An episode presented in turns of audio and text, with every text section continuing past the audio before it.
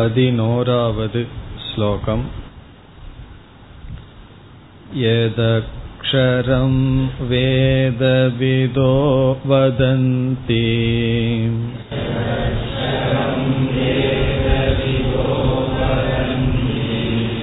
விசந்தி யத்யதயோ வீதராகாஹ.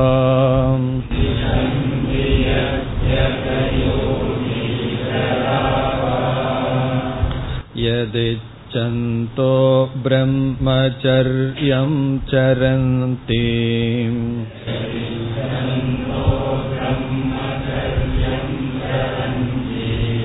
தத்தே பதம் ஸங்கிரஹேண ப்ரவக்ஷ்யே.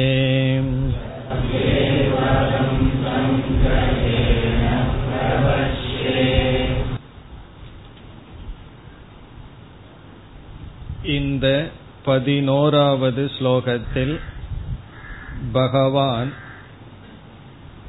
மோக்ஷத்தினுடைய பெருமையை பேசுகின்றார். எப்படிப்பட்ட லட்சியம் அல்லது மோக்ஷத்தை நாம் அடைய இருக்கின்றோம் என்று பேசுகின்றார்.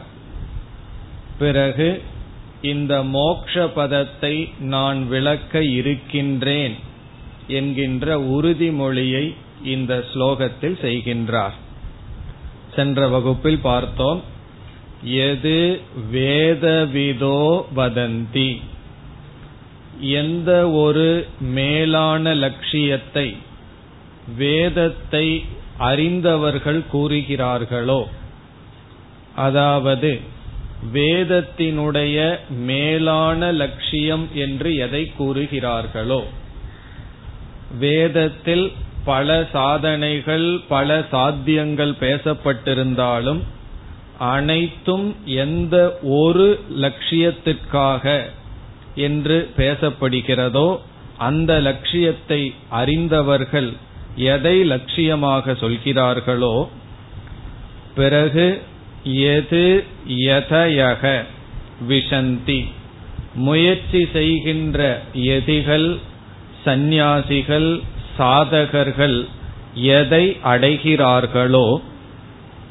பிறகு வீதராகாகா பற்றை அற்றவர்கள் ஆசைகளையெல்லாம் துறந்தவர்கள் எந்த ஒரு லட்சியத்தை அடைகிறார்களோ, எது இச்சந்தக எந்த ஒரு லட்சியத்தை விரும்பி பிரம்மச்சரியம் என்கின்ற விரதத்தை பின்பற்றுகிறார்களோ, அதாவது குரு குலத்துக்கு சென்று வாழ்க்கை முழுவதும் அர்ப்பணித்து எந்த ஒன்றை அடைவதற்காக இப்படிப்பட்ட தியாகத்தை செய்கிறார்களோ, தது அக்ஷரம் பதம் அந்த மேலான அழியாத பதத்தை தே உனக்கு அர்ஜுனனிடம் கூறுகின்றார், உனக்கு சங்கிரஹேன பிரவக்ஷ்யே சுருக்கமாக நான் சொல்ல போகின்றேன். மனித வாழ்வினுடைய மேலான லட்சியத்தை அந்த மோக்ஷ பதத்தை நான் சொல்ல போகின்றேன் என்று இங்கு மோக்ஷத்தின் பெருமையும் மோக்ஷத்தினுடைய விளக்கத்தையும் நான் கூறுகின்றேன் என்றார். ஆனால் பகவான் கூறப்போகின்றேன் என்று இங்கு சொன்னதை 20லிருந்து 22வது ஸ்லோகத்தில் தான் பேசப் போகின்றார். இனி அடுத்த ஸ்லோகத்தில் மீண்டும் உபாசகர்கள் கடைபிடிக்க வேண்டிய நியமத்தை பேச ஆரம்பிக்கின்றார். 12வது ஸ்லோகம். சர்வத்வாராணி சம்யம்ய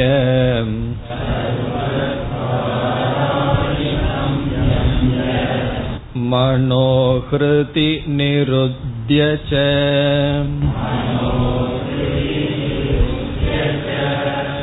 மூர்த்யாத்மனः பிராணம்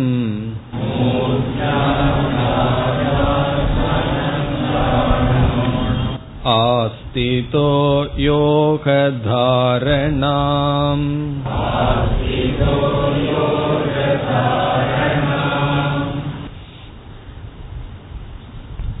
12, 13 இந்த இரண்டு ஸ்லோகத்தில் பகவான் மீண்டும் உபாசகர்கள் மரண காலத்தில் கடைபிடிக்க வேண்டிய நியமத்தை கூறுகின்றார்.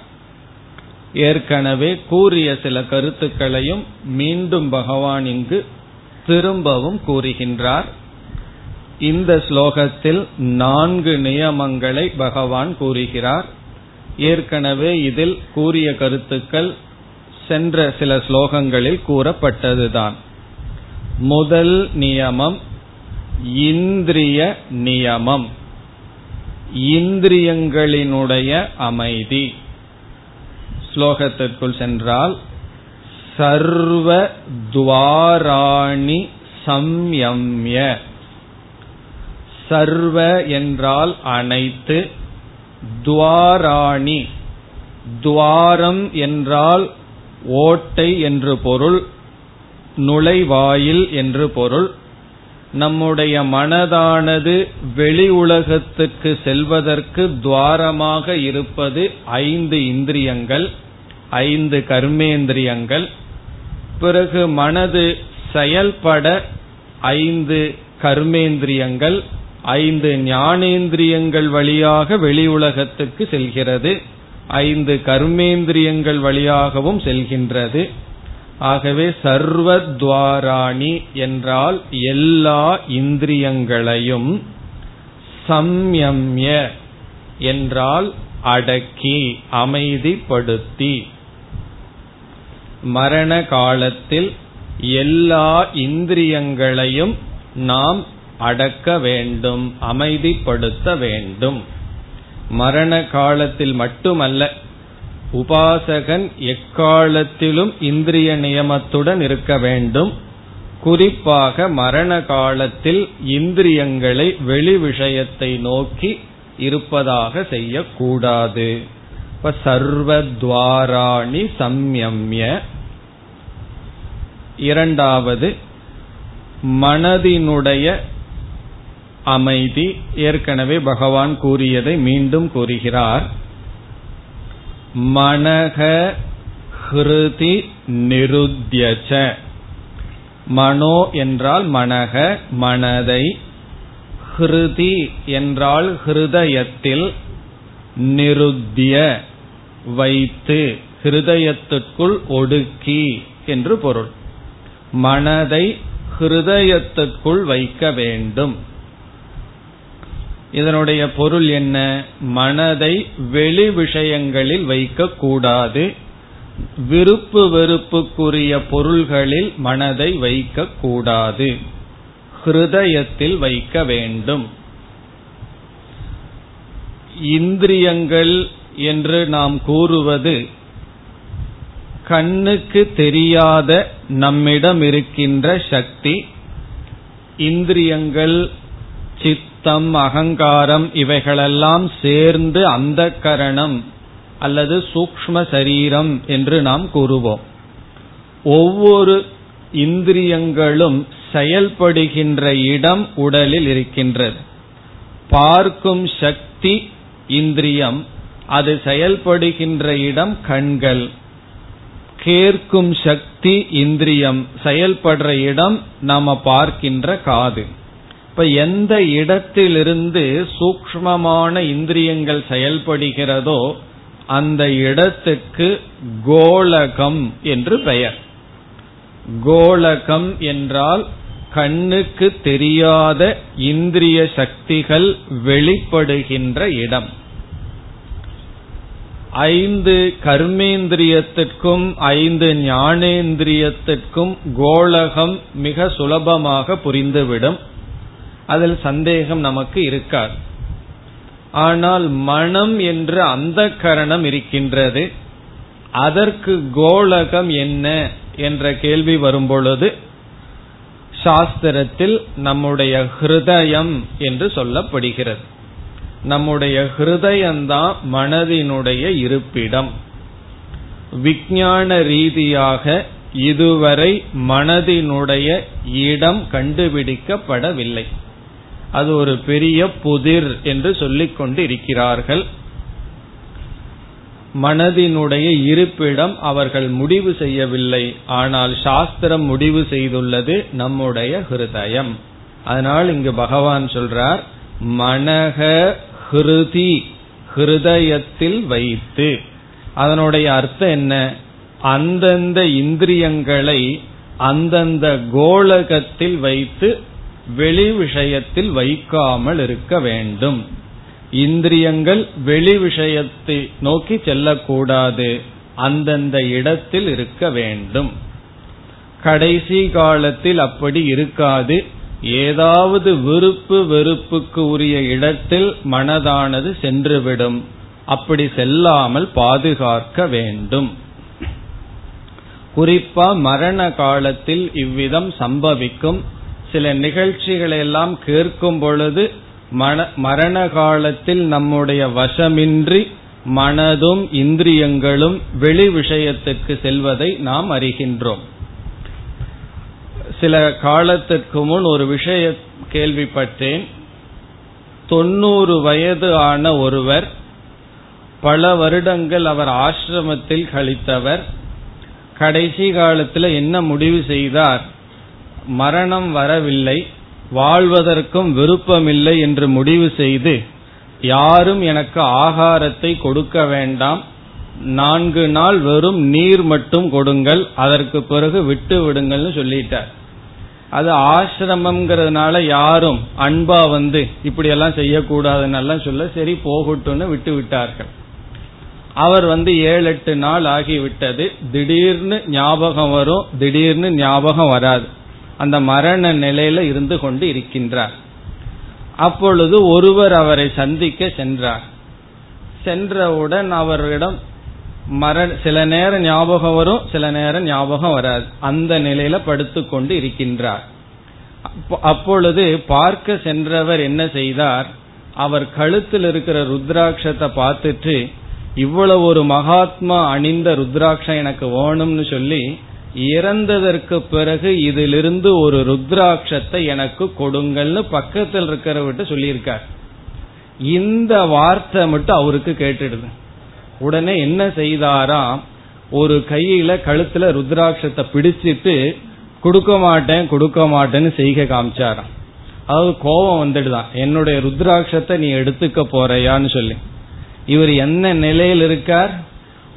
எனக்கு வாழ்றதுக்கு விருப்பம் இல்லைன்னு அவரே ஆகாரத்தை நிறுத்தி மரண நிலையில் இருக்கார். இவர் சப்கான்சியஸ் மனதிலிருந்து, ஆழ்ந்த மனதிலிருந்து என்ன வந்திருக்கு அந்த நிலையில்? நான் கழுத்துல அணிந்து கொண்டிருந்த ருத்ராட்சத்தை உனக்கு கொடுக்க மாட்டேன், அது யாரா இருந்தாலும் நான் அதை உனக்கு கொடுக்க மாட்டேன். ருத்ராட்சத்தை எதற்கு அணிஞ்சுக்கிறோம்? நகையெல்லாம் போட்டா பற்று வந்துரும்னு ருத்ராட்சத்தை போட்டு கடைசியில் என்னாச்சுன்னா அந்த ருத்ராட்சத்து மேல பற்று வந்து விட்டது. இன்னைக்கு சாதாரண நகையை விட ருத்ராட்சம் தான் ரொம்ப விலை அதிகம். இப்ப என்ன ஆயிடுதுன்னு சொன்னா, கடைசி காலத்துல மனது ஹிருதயத்தில் நிற்பதற்கு பதிலாக எங்க நின்றுடுது? ருத்ராட்சத்துல நின்று விட்டது. அதனுடைய அர்த்தம் என்னன்னா, வெளி விஷயத்தில் சுலபமாக மனது சென்று விடும். அதனாலதான் அந்த பழைய பொருள்கள்னு சொல்லி விருப்பமான பொருளை எல்லாம் வயதான காலத்துல வச்சிருக்க கூடாதுன்னு அர்த்தம். நம்ம எதையெல்லாம் விரும்பி வச்சிருக்கிறோமோ அவைகளையெல்லாம் நாம் கொடுத்து விட வேண்டும். அதத்தான் சொல்லுவார்கள், காசிக்கு போயிட்டு வந்தா விருப்பமானதை ஒன்ன விட்டுறணும்னு சொல்லுவார்கள். எல்லாம் எதை விடுவாங்க தெரியுமோ? பாவக்காய் பொரியலை தான் விடுவார்கள். காரணம் என்ன? எனக்கு அது விருப்பம் இல்லை சாப்பிட்றதுக்கு, ஒரு ஐதீகம். இல்லைன்னா புடலங்காய விட்டுறது, நல்லா இருக்காது அல்லவா சாப்பிட்றதுக்கு. அப்படி நமக்கு எது விருப்பம் இருக்கின்றதோ அது வயதாக ஆக அது சில பொருள்களாகலாம் மனிதர்களாகலாம் அதிலிருந்து விலகி வர வேண்டும். அப்படி விலகி வந்தால்தான் நம்முடைய மனம் நம்மிடத்தில் இருக்கும். இல்லை என்றால் மனிதர்களிடமோ பொருள்களிடமோ இருந்து விடும். ரொம்ப பேர்த்துக்கு சந்தேகம், வயதானவர்கள் குழந்தைகளோடு இருக்கணுமா தனியா இருக்கணுமா, ஓல்ட் ஏஜ்ல ஹோம் இருக்கணுமான்னு சந்தேகம். நம்முடைய சம்பிரதாயத்தை பார்த்தோம்னு சொன்னா, இல்லறத்தில் இருப்பவர்கள் ஒழுங்கா இல்லறத்தை நடத்தியதற்கு பிறகு அவர்களுடைய குழந்தை அவர்களுக்கு திருமணம் நடந்தவுடன் என்ன செய்ய வேண்டும்? வானப்பிரஸ்தாசிரம்னு போகணும். ராஜா முதல் கொண்டு தன்னுடைய இளைய மகனுக்கு பட்டத்தை சூட்டியவுடன் அங்கு இருக்க மாட்டார். அவர் வனவாசம் சென்று விடுவார். அதனுடைய அர்த்தம் என்னன்னா, கடைசி காலத்தில் நாம் எந்த சொந்தங்கள் பொருள்கள் இவைகளிடமிருந்து விலகி ஈஸ்வர சிந்தனையில் இருக்க வேண்டும்.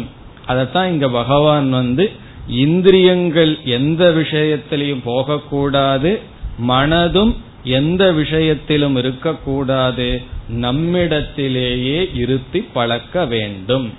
இப்ப முதல் வரியில எல்லா இந்திரியங்களும் மனதும் அமைதிப்படுத்தப்பட்டிருக்க வேண்டும்.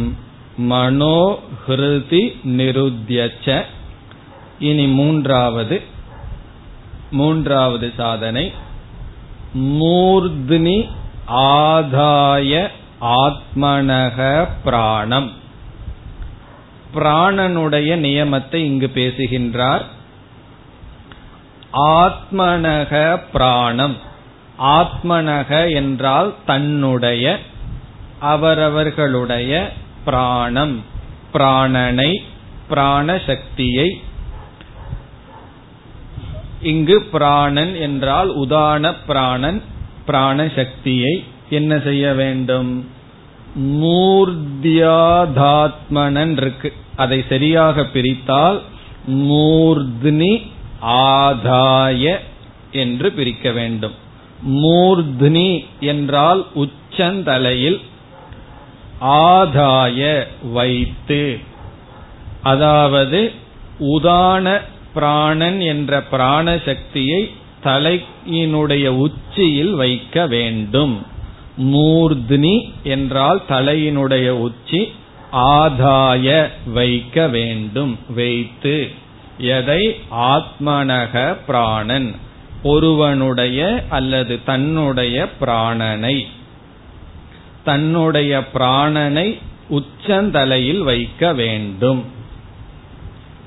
அதாவது நம்முடைய உடலில் எத்தனையோ நாடிகள் சென்றிருப்பதாக சாஸ்திரம் பேசுகின்றது.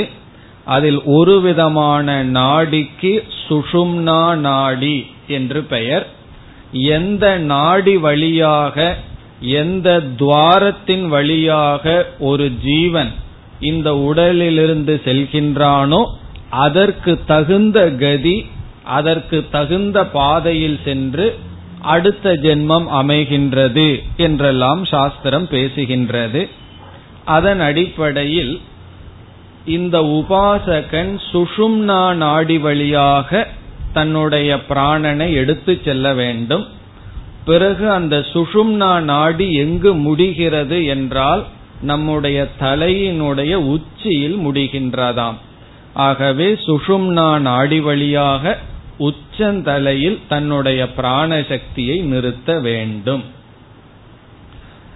அப்போ ஒருவர் இறந்ததற்கு பிறகு அப்படியே தலையில பார்க்க கூடாது. அங்க ஏதாவது துவாரம் இருக்கா, அது வழியா போயிருக்காரா இல்லையான்னு எல்லாம் பார்க்க கூடாது.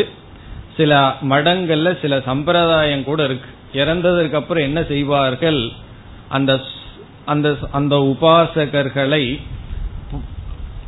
சமாதி செய்வதற்கு முன் ஒரு 1000 தேங்காயை தலையில உடைப்பார்கள். எல்லாம் சில ஆசிரமங்கள்ல நடந்திருக்கு. காரணம் என்னன்னா, அது வழியா ஜீவன் போகட்டும்னு சொல்லி. இதெல்லாம் சம்பிரதாயமா நடக்கின்றதே தவிர இதுல எல்லாம் தத்துவம் கிடையாது. உபாசகன் சூக்ஷ்மமாக இருக்கின்ற நாடி வழியாக உச்சந்தலையிலிருந்து செல்வான் என்று சொல்லப்படுகிறது.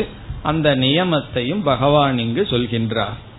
இது மூன்றாவது, பிராணனை எதன் வழியாக எங்கு எடுத்து செல்ல வேண்டும்.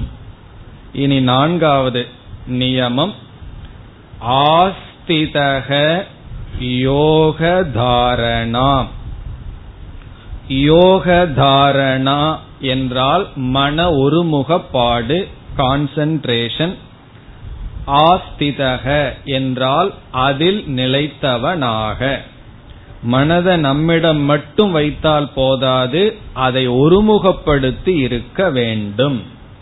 யோகதாரணாம் மன ஒருமுகப்பாட்டை ஆஸ்திதக எடுத்து கொண்டவனாக. இப்ப மனதை ஒருமுகப்படுத்தி வெளியிலிருந்து மனதை நமக்குள்ள எடுக்கிறத முதல் வரியில சொன்னார். பிறகு நம்மிடம் இருக்கின்ற மனதை ஒருநிலைப்படுத்தி பிராணனை உச்சந்தலைக்கு கொண்டு சென்று பிறகு அடுத்த ஸ்லோகத்தில் பகவான் தொடர்வார். எதை சொல்லிக்கொண்டு எதை மனதில் நினைத்து கொண்டு உடலை விட வேண்டும் என்று சொல்ல போகின்றார். இப்ப இந்த ஸ்லோகத்தில் 4 நியமங்களை சொன்னார். இனி அடுத்த ஸ்லோகத்தில் மீண்டும் உபாசகன் என்ன செய்ய வேண்டும் என்று சொல்லி இந்த உபாசகனுடைய நியமத்தை முடிவுரை செய்ய போகின்றார். அடுத்த ஸ்லோகத்துடன் கடைசி காலத்தில் உபாசகன் செய்ய வேண்டிய நியமத்தை கூறி முடிக்கின்றார் பகவான். 13வது ஸ்லோகம். ஓமித்யேகாக்ஷரம் பிரம்ம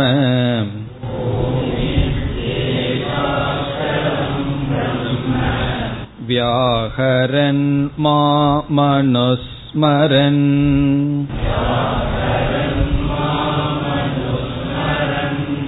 யப் பிரயாதி த்யஜன் தேகம்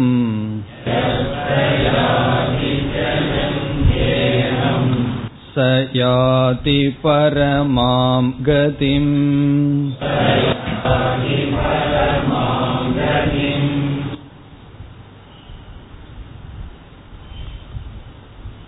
சென்ற ஸ்லோகத்தினுடைய தொடர்ச்சி இந்த ஸ்லோகம். சென்ற ஸ்லோகத்தில் கூறிய நியமங்களையெல்லாம் பின்பற்றி அதற்கு பிறகு இந்த உபாசகன் என்ன செய்ய வேண்டும்? ஓம் ஈதி ஏகாக்ஷரம் பிரம்ம வியாகரன்.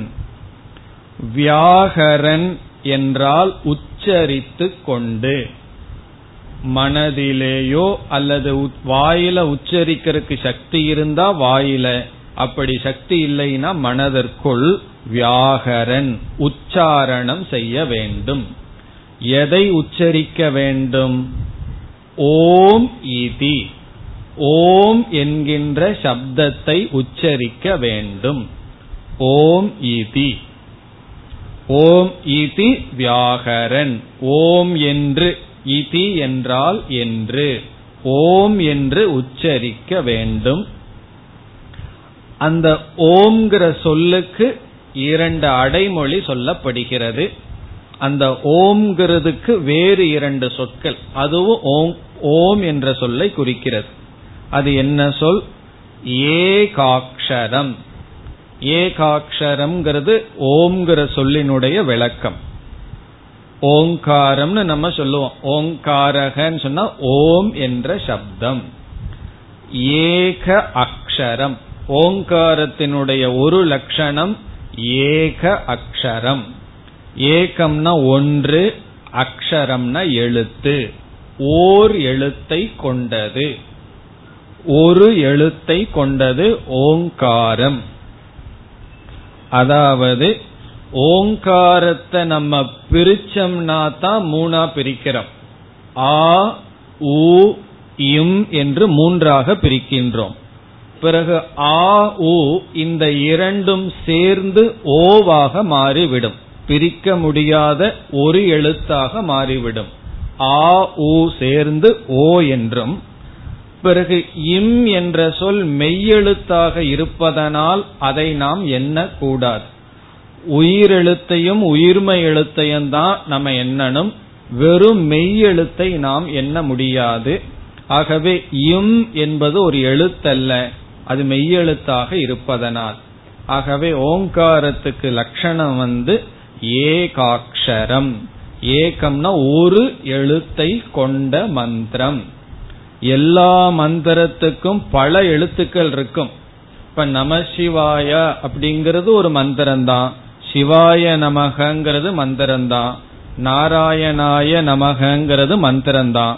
ஆனா அவைகளெல்லாம் பல அக்ஷரங்களை கொண்ட மந்திரங்கள் அல்லது இறைவனை குறிக்கின்ற சொற்கள். ஆனால் ஓங்காரம் ஏக அக்ஷரம், ஒரு எழுத்தை கொண்ட பரம்பொருளை குறிக்கின்ற சொல். அதை அடுத்த சொல்லில் பகவான் கூறுகின்றார். இப்ப ஏகாட்சரம்ங்கிறது ஓம்ங்கிற சொல்லினுடைய ஒரு லட்சணம். இனி ஓங்காரத்திற்கு இனி ஒரு பெயர் பிரம்ம. அடுத்த சொல் பிரம்ம. பிரம்ம என்ற சொல்லும் ஓங்காரத்திற்கான இனி ஒரு பெயர். பிரம்மங்கிற சொல்லுக்கு பல அர்த்தம் இருக்கு. நிர்குண பிரம்ம, சகுணம் பிரம்ம, அல்லது வேதத்தையும் பிரம்மன்னு சொல்றோம், பிராமண ஜாதியையும் பிரம்மன்னு சில இடத்தில் சொல்லப்படும், ஓங்காரத்தையும் பிரம்ம என்று சொல்லப்படும். இப்ப பிரம்மங்கிற சொல்லுக்கு பல அர்த்தம், ஒரு அர்த்தம் ஓங்காரம். ஆகவே பகவான் ஓங்காரத்துக்கு இலக்கணமாக பிரம்ம என்று சொல்கின்றார். இனி அடுத்த கேள்வி, ஓங்காரத்தை பிரம்ம என்று சொல்வதற்கு காரணம் என்ன என்றால், எத்தனையோ சொற்கள் இருக்கின்றன, ஒவ்வொரு சொற்களும் அல்லது பல சொற்கள் ஒவ்வொரு பொருளை குறிக்கும். உதாரணமாக வாசுதேவக என்று ஒரு சொல்லை நாம் சொன்னால் அது எதை குறிக்கின்றது? வசுதேவருக்கு மகனாக அவதரித்த கிருஷ்ண பகவானை அது குறிக்கும். இப்ப வாசுதேவகங்கிறது ஈஸ்வரனை குறிக்கிற சொல். எப்படிப்பட்ட ஈஸ்வரன்? அவதார ரூபமான கிருஷ்ணனை குறிக்கும். ராமகங்கிற சொல் ஒரு அவதாரத்தை குறிக்கும். அதே போல விதவிதமான சொற்கள் ஈஸ்வரனை குறிக்கின்றது. ஆனால் வேறு சில சொற்கள் இருக்கின்றது. உதாரணமாக நிர்குணம், சாந்தம், சிவம், அத்வைதம், துரியம், இப்படிப்பட்ட சொற்களும் இருக்கின்றது. இவைகளெல்லாம் நிர்குண சொரூபமான ஈஸ்வரனை குறிக்கும் அல்லது நிர்குண பிரம்மத்தை குறிக்கும்.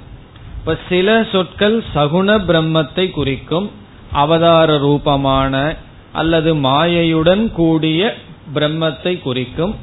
சில சொற்கள் எல்லாம் நிர்குண பிரம்மத்தை குறிக்கும்.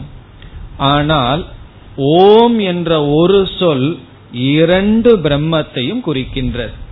இந்த ஓங்காரத்தினுடைய மகிமை என்னவென்றால், இந்த ஓம்கிற சொல் சகுண பிரம்மத்தையும் குறிக்கும், நிர்குண பிரம்மத்தையும் குறிக்கும். அதனாலதான் கர்மகாண்டத்தில் ஓங்காரம் அதிகம் பயன்படுத்தப்படுகிறது. நம்முடைய ஜபத்திலேயும் ஓங்காரம் சேர்த்து கொள்ளப்படுகின்றது. ஓம்னு சொன்னா எல்லா ஈஸ்வரனையும் குறிக்கும், எல்லா தேவதைகள், பகவானுடைய எல்லா வெளிப்பாடு, அனைத்தையும் ஓம் என்ற சொல் குறிக்கும். அதே சமயத்தில் ஓம் என்ற சொல் நிர்குண பிரம்மத்தையும் குறிக்கும். எப்பொழுதுன்னு சொன்னா, ஓங்காரத்தை எடுத்துட்டு விசாரம் செய்தால் அந்த ஓங்கார விசாரம் நம்மை நிர்குண பிரம்மத்திற்கு அழைத்து செல்லும். இப்போ ஓம்ங்கிற சொல்ல எடுத்துட்டு தியானம் பண்ணாம அதை எடுத்து விசாரம் பண்றோம். ஆ ஊ இம்னு விசாரம் பண்ணி மூன்று அவஸ்தை இருக்கு, சப்த பிரபஞ்சம், அர்த்த பிரபஞ்சம் எல்லாம் எடுத்து விசாரம் பண்ணா பிறகு ஓங்காரத்திடம் இனி ஒரு ரகசியம் இருக்கின்றது. மூன்று மாத்திரையுடன் கூடிய ஓங்காரம் அமாத்திர ரூபமாகவும் இருக்கின்றது, அசப்த ரூபமாகவும் இருக்கின்றது. இப்போ ஓங்காரத்தை எடுத்து விசாரம் செய்தால் அமாத்திரா ரூபமான அசப்த ரூபமான நிர்குண பிரம்மத்தை புரிந்து கொள்ள முடியும். அதை விடுத்து ஓங்காரத்தை நாம் தியானத்துக்கு பயன்படுத்தினால், ஒவ்வொரு தியானத்திலையும் ஓங்காரத்தை நாம் பயன்படுத்துகின்றோம், அப்பொழுது அது சகுண பிரம்மத்தை அடைய நமக்கு உதவி செய்யும். இப்ப ஈஸ்வரனை அடையணும்னா ஓங்காரத்தை எடுத்து தியானம் செய்ய வேண்டும், நிர்குண பிரம்மத்தை அடையணும்னு சொன்னா ஓங்காரத்தை எடுத்து விசாரிக்க வேண்டும். இப்போ ஓங்கார விசாரத்தினால் நிர்குண பிரம்ம பிராப்தி, ஓங்கார தியானத்தினால் சகுண பிரம்ம பிராப்தி. ஆகவே சகுண பிரம்மத்துக்கும் நிர்குண பிரம்மத்திற்கும் உபாயமாக இருப்பதனால் அந்த ஓங்காரத்திற்கே பிரம்ம என்று ஒரு பெயர். ஆகவே பகவான் இங்கு சொல்கின்றார், ஏகாக்ஷரம் ஒரு எழுத்தான பிரம்ம, பிரம்மத்தை அடைய வைக்கும் கருவியான ஓம் இதி என்கின்ற சப்தத்தை வியாகரன், வாயானது அல்லது மனசானது உச்சரிக்க வேண்டும். பிறகு வாயானது ஓங்காரத்தை உச்சரிக்கின்றது. அப்படி ஓங்காரத்தை உச்சரிக்கும் பொழுது ஓங்காரத்துக்கு அர்த்தமாக இருப்பது ஈஸ்வரன் என்றும் புரிந்திருக்க வேண்டும். ஆகவே அடுத்த பகுதியில் பகவான் கூறுகிறார், மாம் அனுஸ்மரன். மாம் என்றால் என்னை, அனுஸ்மரன் என்றால் சிந்திக்க வேண்டும், என்னை நினைத்து கொண்டு. இப்போ ஓம்னு சொல்லும் பொழுது இது ஈஸ்வரனைத்தான் குறிக்கின்றது என்று ஈஸ்வரனை நினைக்க வேண்டும். மாம் என்றால் இந்த இடத்துல ஈஸ்வரன், என்னை என்றால் ஈஸ்வரனை, அனுஸ்மரன் நினைத்து கொண்டு. இதெல்லாம் உங்களுக்கு தெரியும். மாம்னா என்னை, என்னைங்கிற இடத்துல ஈஸ்வரன் அர்த்தம்னா உங்களுக்கு தெரியும். எப்படி இந்த இடத்துல கிருஷ்ண பகவானையோ அவதார ரூபமான தத்துவத்தையோ கூறவில்லை, அனைத்து பிரபஞ்சத்திற்கும் காரணமாக இருக்கின்ற ஈஸ்வர தத்துவம் சொல்லப்படுகிறது. ஆகவே மாம் அனுஸ்மரன், ஈஸ்வரனை நினைத்து கொண்டு. இரண்டாவது வரிக்கு வந்தால், யஹ பிரயாதி த்யஜன் தேகம். யஹ யாரொருவன், தேகம் த்யஜன் இந்த உடலை விட்டு. தேகம் உடல், உடல்னா ஸ்தூல சரீரம். த்யஜன், த்யஜன் என்றால் விட்டு விட்டு, உடலை விட்டு விட்டு. பிரயாதி எவன் செல்கின்றானோ, சக அவன், யாதி அடைகின்றான். யாதினா அடைகின்றான். எதை அடைகின்றான்? பரமாம் கதிம். பரமாம் மேலான, கதி என்றால் லட்சியம், மேலான கதியை அல்லது நிலையை அடைகின்றான். அவன் மேலான நிலையை அடைகின்றான். இவ்விதம் இந்த முறைப்படி, இந்த நெறிப்படி ஒருவன் இருந்து உடலை விட்டு எவன் பயணத்தை மேற்கொள்கின்றானோ அந்த ஜீவன் மேலான நிலையை அடைகின்றான். அந்த மேலான நிலை என்றால் கிரம முக்திகி, ஈஸ்வரனை படிப்படியாக அடைகின்றான். பிரம்மலோகத்திற்கு செல்கின்றான், அங்கு ஞானத்தை அடைகின்றான், பிறகு முக்தியை அடைகின்றான். இத்துடன் பகவான் ஏழாவது கேள்விக்கான பதிலையும் முடிவு செய்கின்றார். ஞாபகம் இருக்கோ ஏழாவது கேள்வி என்ன என்று? ஏழாவது கேள்வி, மரண காலத்தில் உங்களை நினைத்து இறக்கின்ற தத்துவம் அல்லது இறத்தல் என்ன என்று அர்ஜுனன் கேட்டான். அதற்கு பகவான் இவ்விதம் பதில் கூறினார். இதில் நாம் நன்கு ஞாபகம் வைக்க வேண்டிய விஷயம் என்னவென்றால், இங்கு கூறிய நெறிகள் யாருக்கு என்பதுதான் ரொம்ப முக்கியம். காரணம் என்னன்னு சொன்னா, நம்ம பிராணனை எல்லாம் உச்சந்தலைக்கு கொண்டு போகணும், எத்தனையோ நியமத்தை பகவான் சொல்றாரு, அதெல்லாம் பார்த்து பயம் நமக்கு வரக்கூடாது. இங்கு யாரை குறித்து பகவான் பேசுகிறார் என்றால், இந்த ஜென்மத்தில் ஒருவன் ஞானத்தை அடையவில்லை, ஆனால் தர்ம வாழ்க்கை வாழ்ந்துள்ளான், வைராகியத்தை அடைந்துள்ளான், உபாசனை செய்துள்ளான், ஈஸ்வர தியானம் செய்துள்ளான், ஏதோ ஒரு விதத்துல சில பூஜையை எடுத்துக்கொண்டு ஜபத்தின் மூலமாகவோ மனதை ஒருமுகப்படுத்தியுள்ளான். அவனுடைய நிலையை பகவான் பேசி வருகின்றார். அவர்கள் தர்மப்படி வாழ்ந்து வைராகியத்தை அடைந்த காரணத்தினால், அதே சமயத்தில் ஞானத்தை அடையாத காரணத்தினாலும் இறந்ததற்கு பிறகு உடனே முக்தி இல்லை. அவர்கள் பிரம்மலோகத்திற்கு சென்று அங்கு இங்கு எவ்வளவு தூரம் சாதனை செய்தார்களோ அதை தொடர்ந்து ஞானத்தை அடைந்து மீண்டும் பிறக்காமல் முக்தி அடைதலை கிரம முக்தின்னு படித்துள்ளோம். அப்படி கிரம முக்தி அடைவான். அவ்விதம் இறந்தவன் பிரம்மலோகத்திற்கு செல்ல வேண்டும் என்றால் கடைசி காலத்திலும் மற்ற நேரங்களிலும் அவன் கடைபிடிக்க வேண்டிய நெறியை பகவான் கூறினார். பிறகு இனியொரு கருத்தும் ஞாபகத்தில் வைக்க வேண்டும். ஒருவன் கடைசி காலத்தில் பகவானை நினைச்சிட்டு இங்கு சொன்ன நெறிப்படி இறக்க முடியும் என்றால் அவன் கடைசி காலத்தில் மட்டும் முயற்சி செய்திருக்க மாட்டான். அவன் வாழ்க்கை முழுவதும் அவன் ஈஸ்வரனை நினைத்து கொண்டுதான் இருந்திருக்க முடியும். அதுதான் கடைசி காலத்திலும் வரும். எம் எம் வாபி ஸ்மரன் பாவம்னு சொன்னார். எதை ஒருவன் நினைத்து கொண்டே இருக்கின்றானோ அது அவனுடைய சம்ஸ்காரமாக வாசனையாக மாறும். பிறகு வயதான அல்லது கடைசி காலத்தில் அவன் முயற்சியின்றி அவனுடைய வாசனைகள் மேல் வரும். பிறகு எதை நினைத்து கொண்டு வாழ்ந்தானோ அதை நினைத்து கொண்டு இறப்பான்.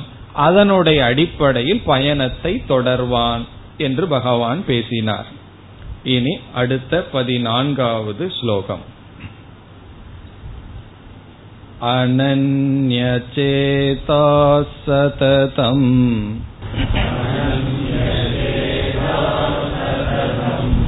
யோ மாம் ஸ்மரதி நித்யசஹ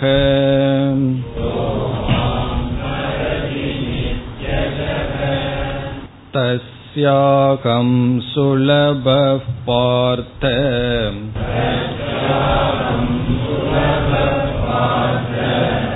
நித்யயுக்தஸ்ய யோகினஹ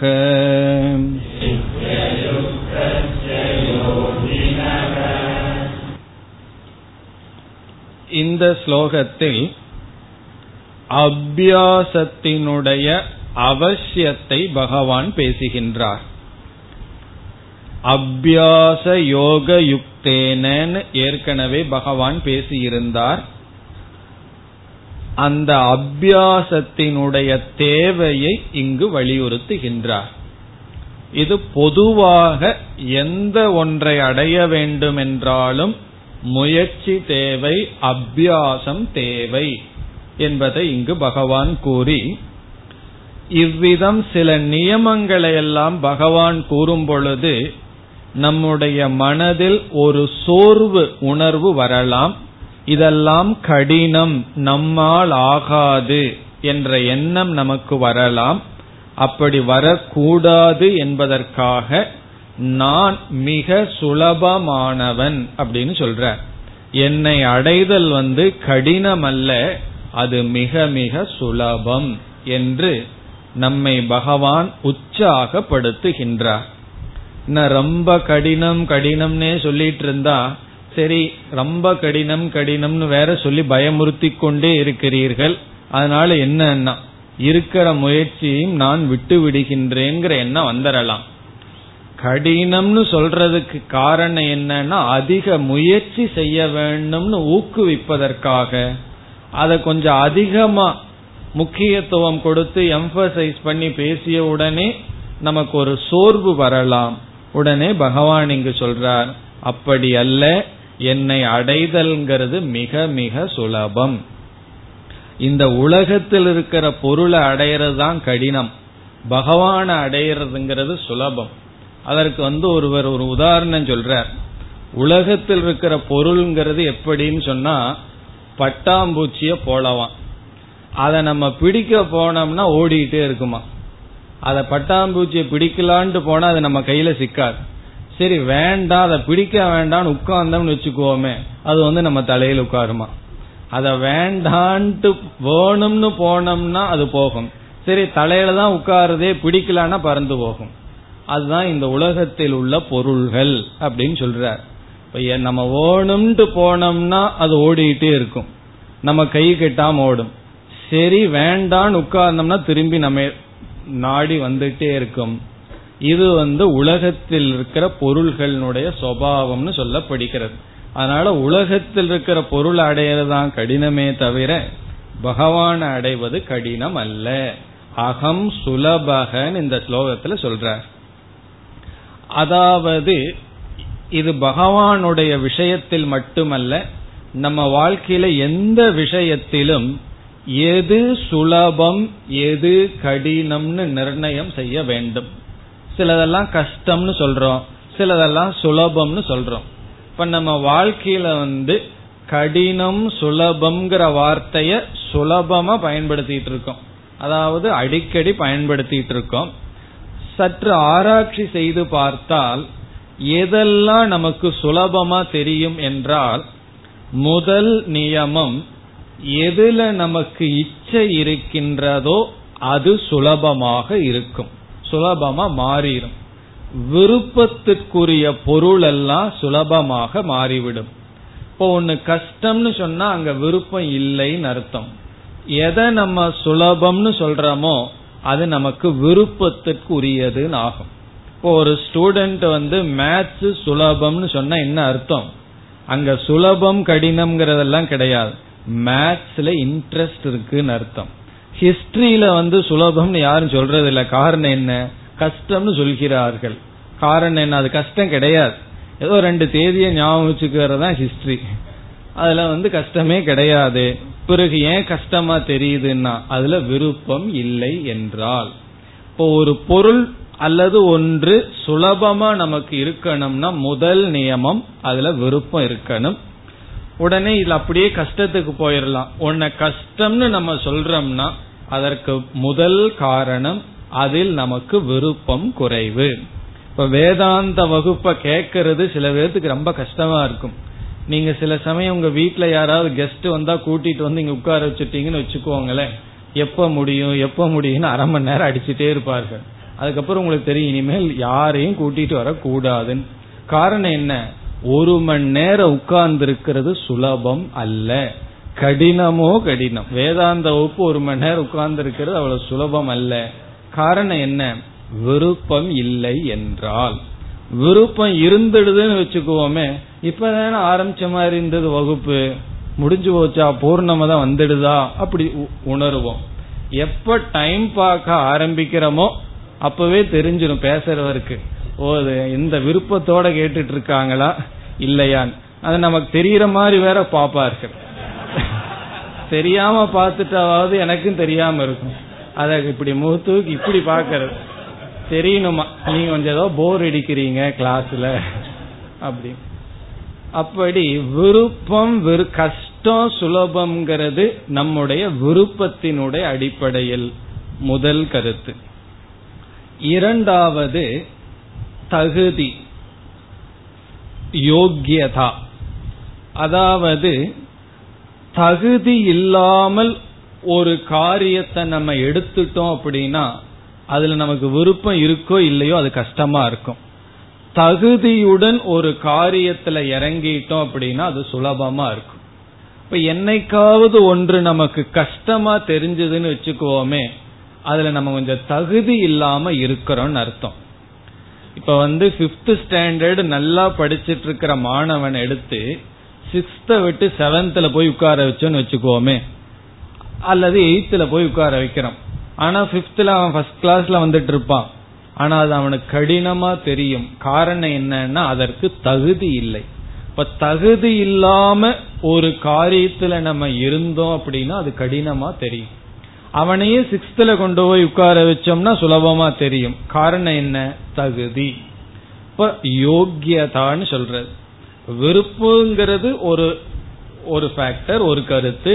அடுத்தது யோக்கியதா, தகுதி. வேதாந்தம் ரொம்ப மெதுவா போகுதே கஷ்டமா இருக்கேன்னா, வேதாந்தம் கஷ்டமா இருக்குன்னு சொன்னா அந்த வேதாந்தத்தை புரிஞ்சுக்கிறதுக்கு சில தகுதிகள் சொல்லப்பட்டிருக்கு.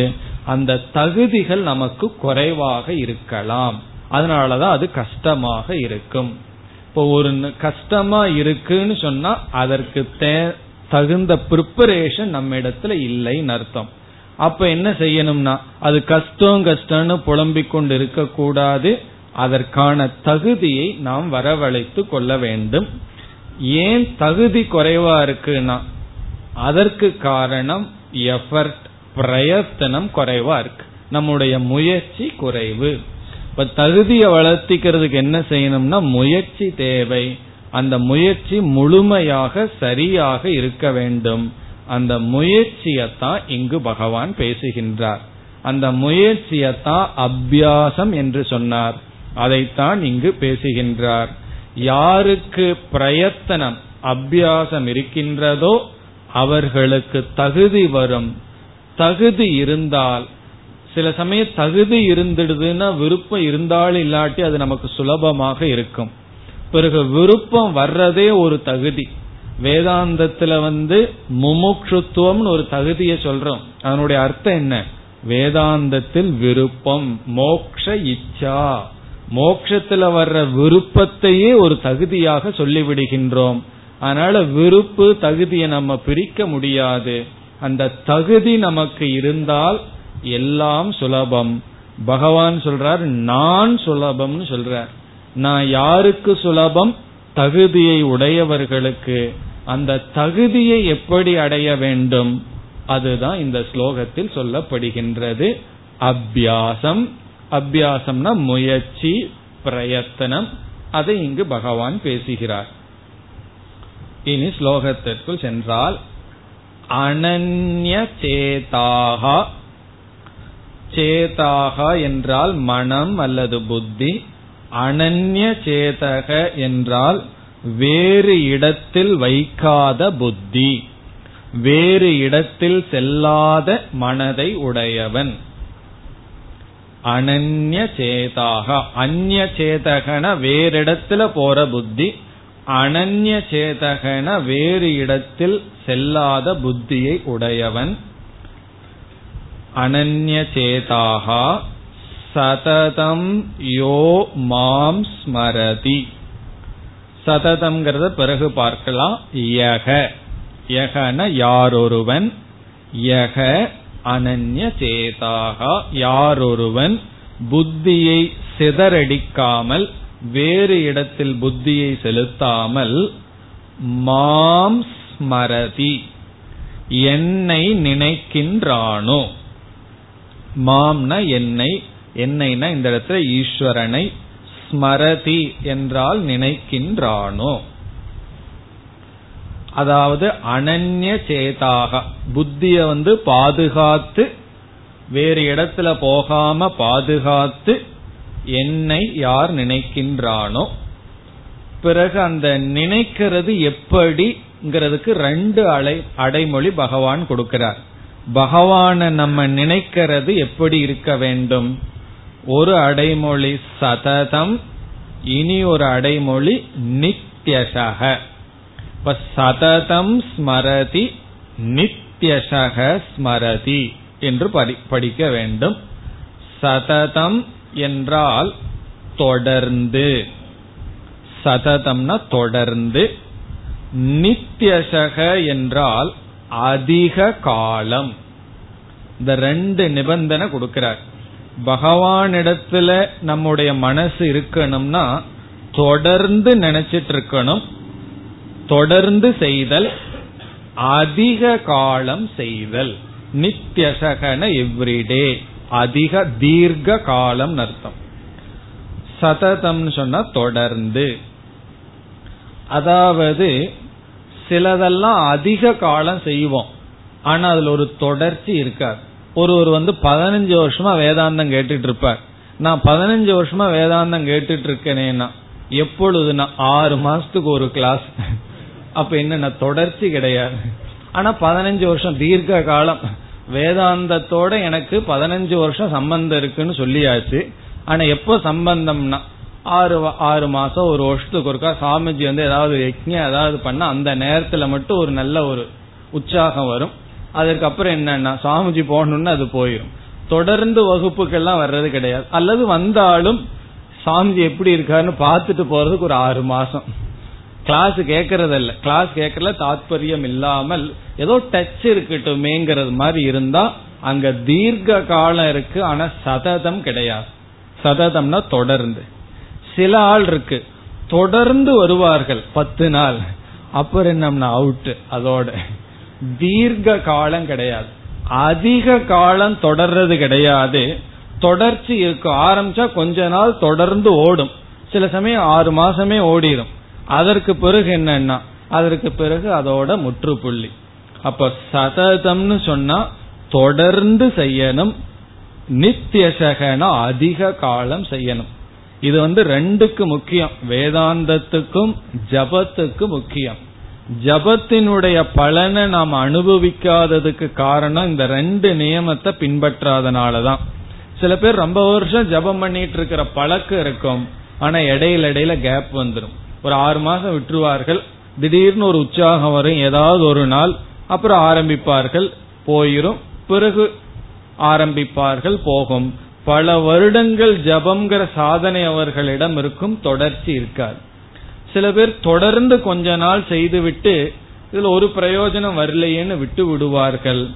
ஜபத்தினுடைய பலனை நம்ம அனுபவிக்கணும்னா தொடர்ச்சியும் இருக்கணும், அதிக காலம் பொறுமையா இருக்கணும். ஒரே நாள்ல மனசெல்லாம் மாறி போகாது. நம்ம மனசுங்கிறது உள்ளதுக்குள்ளேயே கடினமான ஒரு பொருள். நம்ம எதையோ சொல்றோமே, ரொம்ப கடினமான ஆப்ஜெக்ட் என்னன்னா டைமண்ட் சொல்லுவோம், இல்லைன்னா வேற ஏதாவது சொல்லுவோம், பிளாட்டினம் இந்த மாதிரி ஏதாவது சொல்லுவோம். அதை விட கடினமானது என்னன்னா நம்மளுடைய மனசு. சம்ஸ்காரத்தினால அவ்வளவு திடமா இருக்கு, அது மெதுவாத்தான் உருகி வரும், அவ்வளவு சுலபமா மனசு மாறாது. ஆகவே 2 நியமத்தை பகவான் சொல்றார். என்னையே நினைச்சிட்டு இருக்கணும்னு சொன்னா எப்படி நினைக்கணும்? தொடர்ந்து நினைச்சிட்டு இருக்கணும், அதிக காலம் என்னை பற்றிய சிந்தனை இருக்க வேண்டும். சததம் நித்யசக மாம் ஸ்மரதி. அப்படி நினைக்கும் போது எப்படிப்பட்ட மனதுடன் நினைக்கணும்னு முதல்ல சொல்லிட்டார். அனன்ய சேதாக. சில பேர்த்துக்கு அது 2 உண்டு, தொடர்ந்து செய்வார்கள், ரொம்ப நாளும் செய்வார்கள். ஆனா என்னன்னா வாய் ஒண்ணு செஞ்சிட்டு இருக்கும், அல்லது மனசே 2ஆ பிரிஞ்சு வேற ஒன்னு நினைச்சிட்டு இருக்கும், ஜபமாடு ஒண்ணு நடந்துட்டு இருக்கும். இந்த சில பாராயணம் எல்லாம் செய்து பழகிவிட்டால், இப்ப விஷ்ணு சஹஸ்ரநாமோ குரு ஸ்தோத்திரமோ எல்லாம் இருக்கு, இதெல்லாம் ஒரு வருடம் சொல்லி பழகிட்டோம்னா நீங்க வேற ஏதாவது நினைச்சிட்டு இருக்கலாம், வாயில் அது வாட்டுக்கு நல்லா ஓடிடும். ஏன்னா மனசுக்கு அந்த சக்தி இருக்கு. அதாவது உள் மனசு வேறொரு காரியத்தை செய்துட்டும் மேல் மனது இனி ஒரு காரியத்தையும் செய்ய முடியும். இப்ப வாகனம் நம்ம ஓட்டி பழகும் போது என்ன செய்வோம்? யாரும் நம்ம கிட்ட பேசிடக்கூடாது, பேசினா பிரேக் அமுத்துற நேரத்துல எக்ஸலேட்டர் அமுத்திடுவோம். காரணம் என்ன? மறந்து போயிரும் இதுதான் பிரேக், இது எக்ஸலேட்டர், ஞாபகம் வர்றதே கொஞ்ச நாள் ஆகும். ஆகவே வாகனம் ஓட்டி பழகிற புதுசுல நம்மளுடைய கவனம் முழுமையா இருக்கு, யாரு பேசினாலும் டிஸ்டர்ப் ஆயிடுவோம். அதனுடைய அர்த்தம் என்னன்னா நம்மளுடைய முழு மனது அதுல பொருந்தி இருக்கு. கொஞ்ச நாள் ஓட்டி பழகிட்டோம்னு வச்சுக்குவாங்களேன், இப்ப எல்லாம் பாக்குறோம் போன் பேசிட்டு தான் எல்லாம் காரே ஓட்டுவாங்க. பெரிய முக்கியமான பிசினஸ் டீலிங் எதுல நடந்துட்டு இருக்குன்னா முக்கியமான டிராபிக்ல தான் நடக்குது. காரணம் என்னன்னா ஆழ்ந்த மனசு அங்க பிசினஸ்ல போயிட்டு இருக்கும், முன்னாடி வர்ற டிராபிக் எல்லாம் அது அனிச்சை செயல் போல நடந்துட்டு இருக்கும். இந்த மனதுக்கு இப்படி ஒரு சக்தி இருக்கு, மெக்கானிக்கலா ஒன்னு செஞ்சுட்டே இருக்கும், ஆனா உள் மனசு ஏதாவது பண்ணிட்டு இருக்கு. உன்னை தொடர்ந்து செய்துட்டு இருந்தோம் அப்படின்னா அதற்கு நம்ம மனசை கொடுக்க வேண்டிய அவசியமே இல்லை, நம்ம உண்மையான மனசை கொடுக்க அவசியமே கிடையாது. எந்த காரியத்தை செய்தாலும் சமைக்கிற வேலையை அப்படித்தான், அதே சாம்பார் அதே குழம்பு எத்தனை வருஷம் பண்றோம், அதுக்கு மனசை செலவிட வேண்டிய அவசியமே இல்லை. இப்ப ஆழ்ந்த மனசு என்ன பண்ணலாம்? வேதாந்த சிந்தனையோ பகவத் ஸ்மரணம் செய்துட்டு அனிச்சை செயல்ல மேலோட்டமான மனசுல உலக காரியத்தை செய்யணும். ஆனா இப்ப ஆப்போசிட்டா இருக்கு. நம்ம தியானத்துல உட்கார்ந்தோம் அப்படின்னா மேலோட்டமான மனசு ஏதாவது ஓம் ஓம்னு சொல்லிட்டு இருக்கு, ஆழ்ந்த மனசு போன் பேசிட்டு இருக்கு, இந்த வெஹிக்கிள் போற மாதிரி வேற ஏதாவது பண்ணிட்டு இருக்கு. அப்படி பிரியாம இருக்கிறது தான் பகவான் அனன்ய சேதகன்னு சொல்ற. எந்த காரியத்தை எடுத்துட்டையோ அதிலேயே மனசு இருத்தல் அனன்ய சேதக. இப்படிப்பட்ட மனசுடன் சததம் நித்யசக தொடர்ந்து அதிக காலம் அபியாசம் என்ற முயற்சியை செய்தவனுக்கு என்ன சொல்றார்? 2வது வரியில் தஸ்ய அப்படிப்பட்டவனுக்கு அகம் சுலபக, நான் மிக மிக சுலபம். சுலபம்ங்கிற வார்த்தை நமக்கு தெரியும். சுலபத்துக்கு என்ன தமிழ்ல சொல்றது? சுலபம்தான். நான் ரொம்ப ரொம்ப சுலபம், கடினம் அல்ல, ஈஸி. இங்கிலீஷ்ல தான் சொல்லணும் ஈஸி. நான் ரொம்ப ரொம்ப சுலபம், என்ன அடையிறதுங்கிறது கடினம் அல்ல. அகம் சுலபக பார்த்த, ஹே அர்ஜுன, அகம் சுலபக, நான் ரொம்ப சுலபமானவன். யாருக்கு? நான் முதல் வரியில சொன்னபடி முயற்சி செய்தவனுக்கு. இப்ப இப்படி முயற்சி செய்தா என்ன கிடைக்கும்னா, இந்த முயற்சி செய்தா நமக்கு தகுதி வரும்.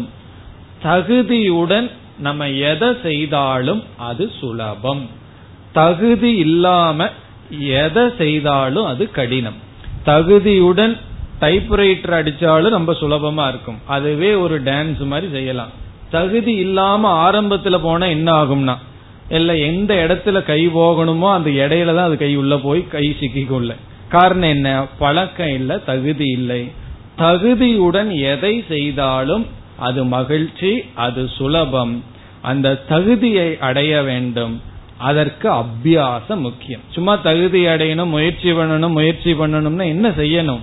இங்கு சொன்னபடி எந்த ஒன்று, இது பகவத் விஷயத்துல மட்டுமல்ல, எதையாவது ஒன்றுல வெற்றி அடையணும்னா 3 நிபந்தனை. அனன்யசேதாக சததம் நித்யசக, இந்த 3ஐயும் மனசுல வச்சுக்கணும். முழு மனதுடன் அதை செய்யணும், தொடர்ந்து செய்யணும், அதிக காலம். அதிக காலம்னா அந்த ஒரு கலையை நம்ம வெற்றிகரமா முடிக்கிறதுக்கு எவ்வளவு காலம் தேவையோ அவ்வளவு காலம் செய்தாக வேண்டும். அப்படி செய்தவனுக்கு அகம் சுலபக பார்த்த. பிறகு இப்படிப்பட்டவன் யார்னு பகவான் வர்ணிக்கின்றார்.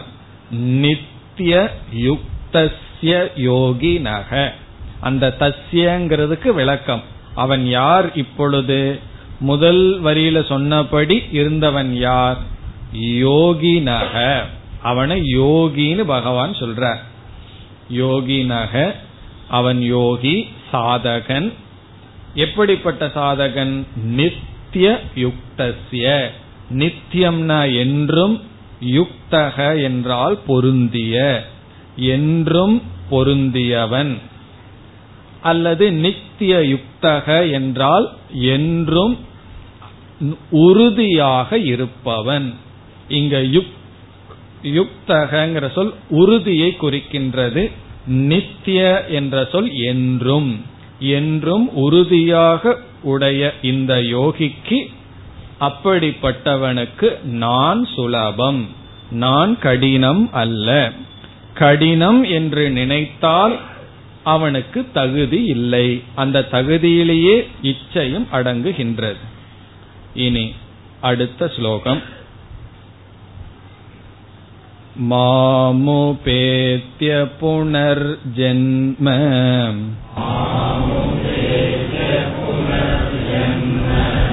துக்காலயமசாஸ்வதம்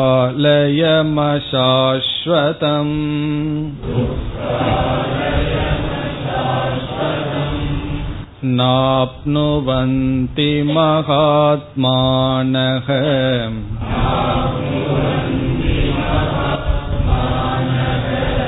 சம்சித்திம் பரமாம் கதாஹ.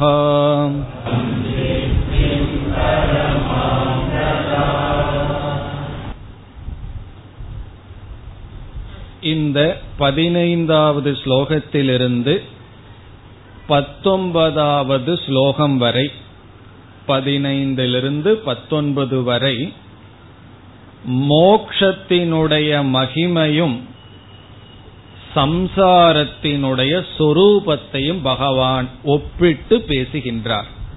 அல்லது 2 சொரூபத்தையும் வர்ணிக்கின்றார். மோட்சத்தை அடையாம துயரத்தில் உழன்று கொண்டிருக்கின்ற நிலையையும் மோக்ஷத்தினுடைய பெருமையும் மாறி மாறி பேசுகின்றார். இந்த ஸ்லோகத்திலேயே மோக்ஷ சொரூபமும் சம்சார சொரூபமும் சொல்லப்படுகின்றது. சம்சாரம்னா மன துயரம், பிறப்பு இறப்புக்குள் இருந்து துயரப்பட்டு கொண்டிருத்தல். இந்த துயரப்பட்டு கொண்டிருக்கின்ற சம்சாரத்தினுடைய தன்மையை பகவான் வர்ணிக்கின்றார். பிறகு மோட்சத்தினுடைய சொரூபத்தையும் பகவான் கூறி வருகின்றார். எதற்காக இதை பகவான் கூறுகிறார் என்றால், மோட்சத்தினுடைய பெருமையும் சம்சாரத்தினுடைய சிறுமையும் தெரிந்தால்தான் நாம் சம்சாரத்திலிருந்து விடுபட வேண்டும்ங்கிற இச்சை அதிகரித்து முயற்சி முறையாக செய்வோம். இங்கு சம்சாரத்தினுடைய குறையை பகவான் பேச இருக்கின்றார். பிறகு மோட்சத்தினுடைய பெருமையை பேச இருக்கின்றார். மோட்சத்தினுடைய பெருமை என்னவென்றால், நாம் சாதாரணமாக நினைக்கலாம், ஈஸ்வரனை கருவியாக வைத்து நான் மோட்சத்தை அடைய வேண்டும் என்று நாம் சாதாரணமாக நினைக்கலாம், நினைக்க தோன்றும். ஏன்னா பகவானுடைய துணை கொண்டு எல்லா பொருளையும் அடைஞ்சு வர்றோம். அதே போல மோட்சத்தை அடையணும்னாலும் கூட பகவான் கருவியாக இருப்பார், பகவான் துணை கொண்டு மோட்சத்தை அடைவோம் என்று நினைப்போம். அதை இங்கு பகவான் மாற்றுகின்றார். மோட்ச விஷயத்தில் பகவான் மீன்ஸ், பகவான் தான் துணை. மோக்ஷங்கிறது பகவானை அடைவதுதான். இப்ப மோக்ஷங்கிற விஷயம் என்னன்னா, பகவானே சாதனம், பகவானே சாத்தியம். மற்ற இடத்துல எல்லாம் பகவான் சாதனம், மற்றது சாத்தியம். இங்க மோக்ஷம்னு சொன்னா பகவான் தான் சாதனம், சாத்தியம் என்ன பகவான் தான். அதனால சொல்றார், என்னை அடைதல் தான் மோக்ஷம் என்று சொல்லி பிறகு சம்சார வர்ணனையும் செய்ய உள்ளார். அடுத்த வகுப்பில் தொடரலாம். ஓம் பூர்ணமத பூர்ணமிதம் பூர்ணாத் பூர்ணமுதச்யதே பூர்ணஸ்ய பூர்ணமாதாய பூர்ணமேவாவசிஷ்யதே. ஓம் சாந்தி சாந்தி சாந்தி.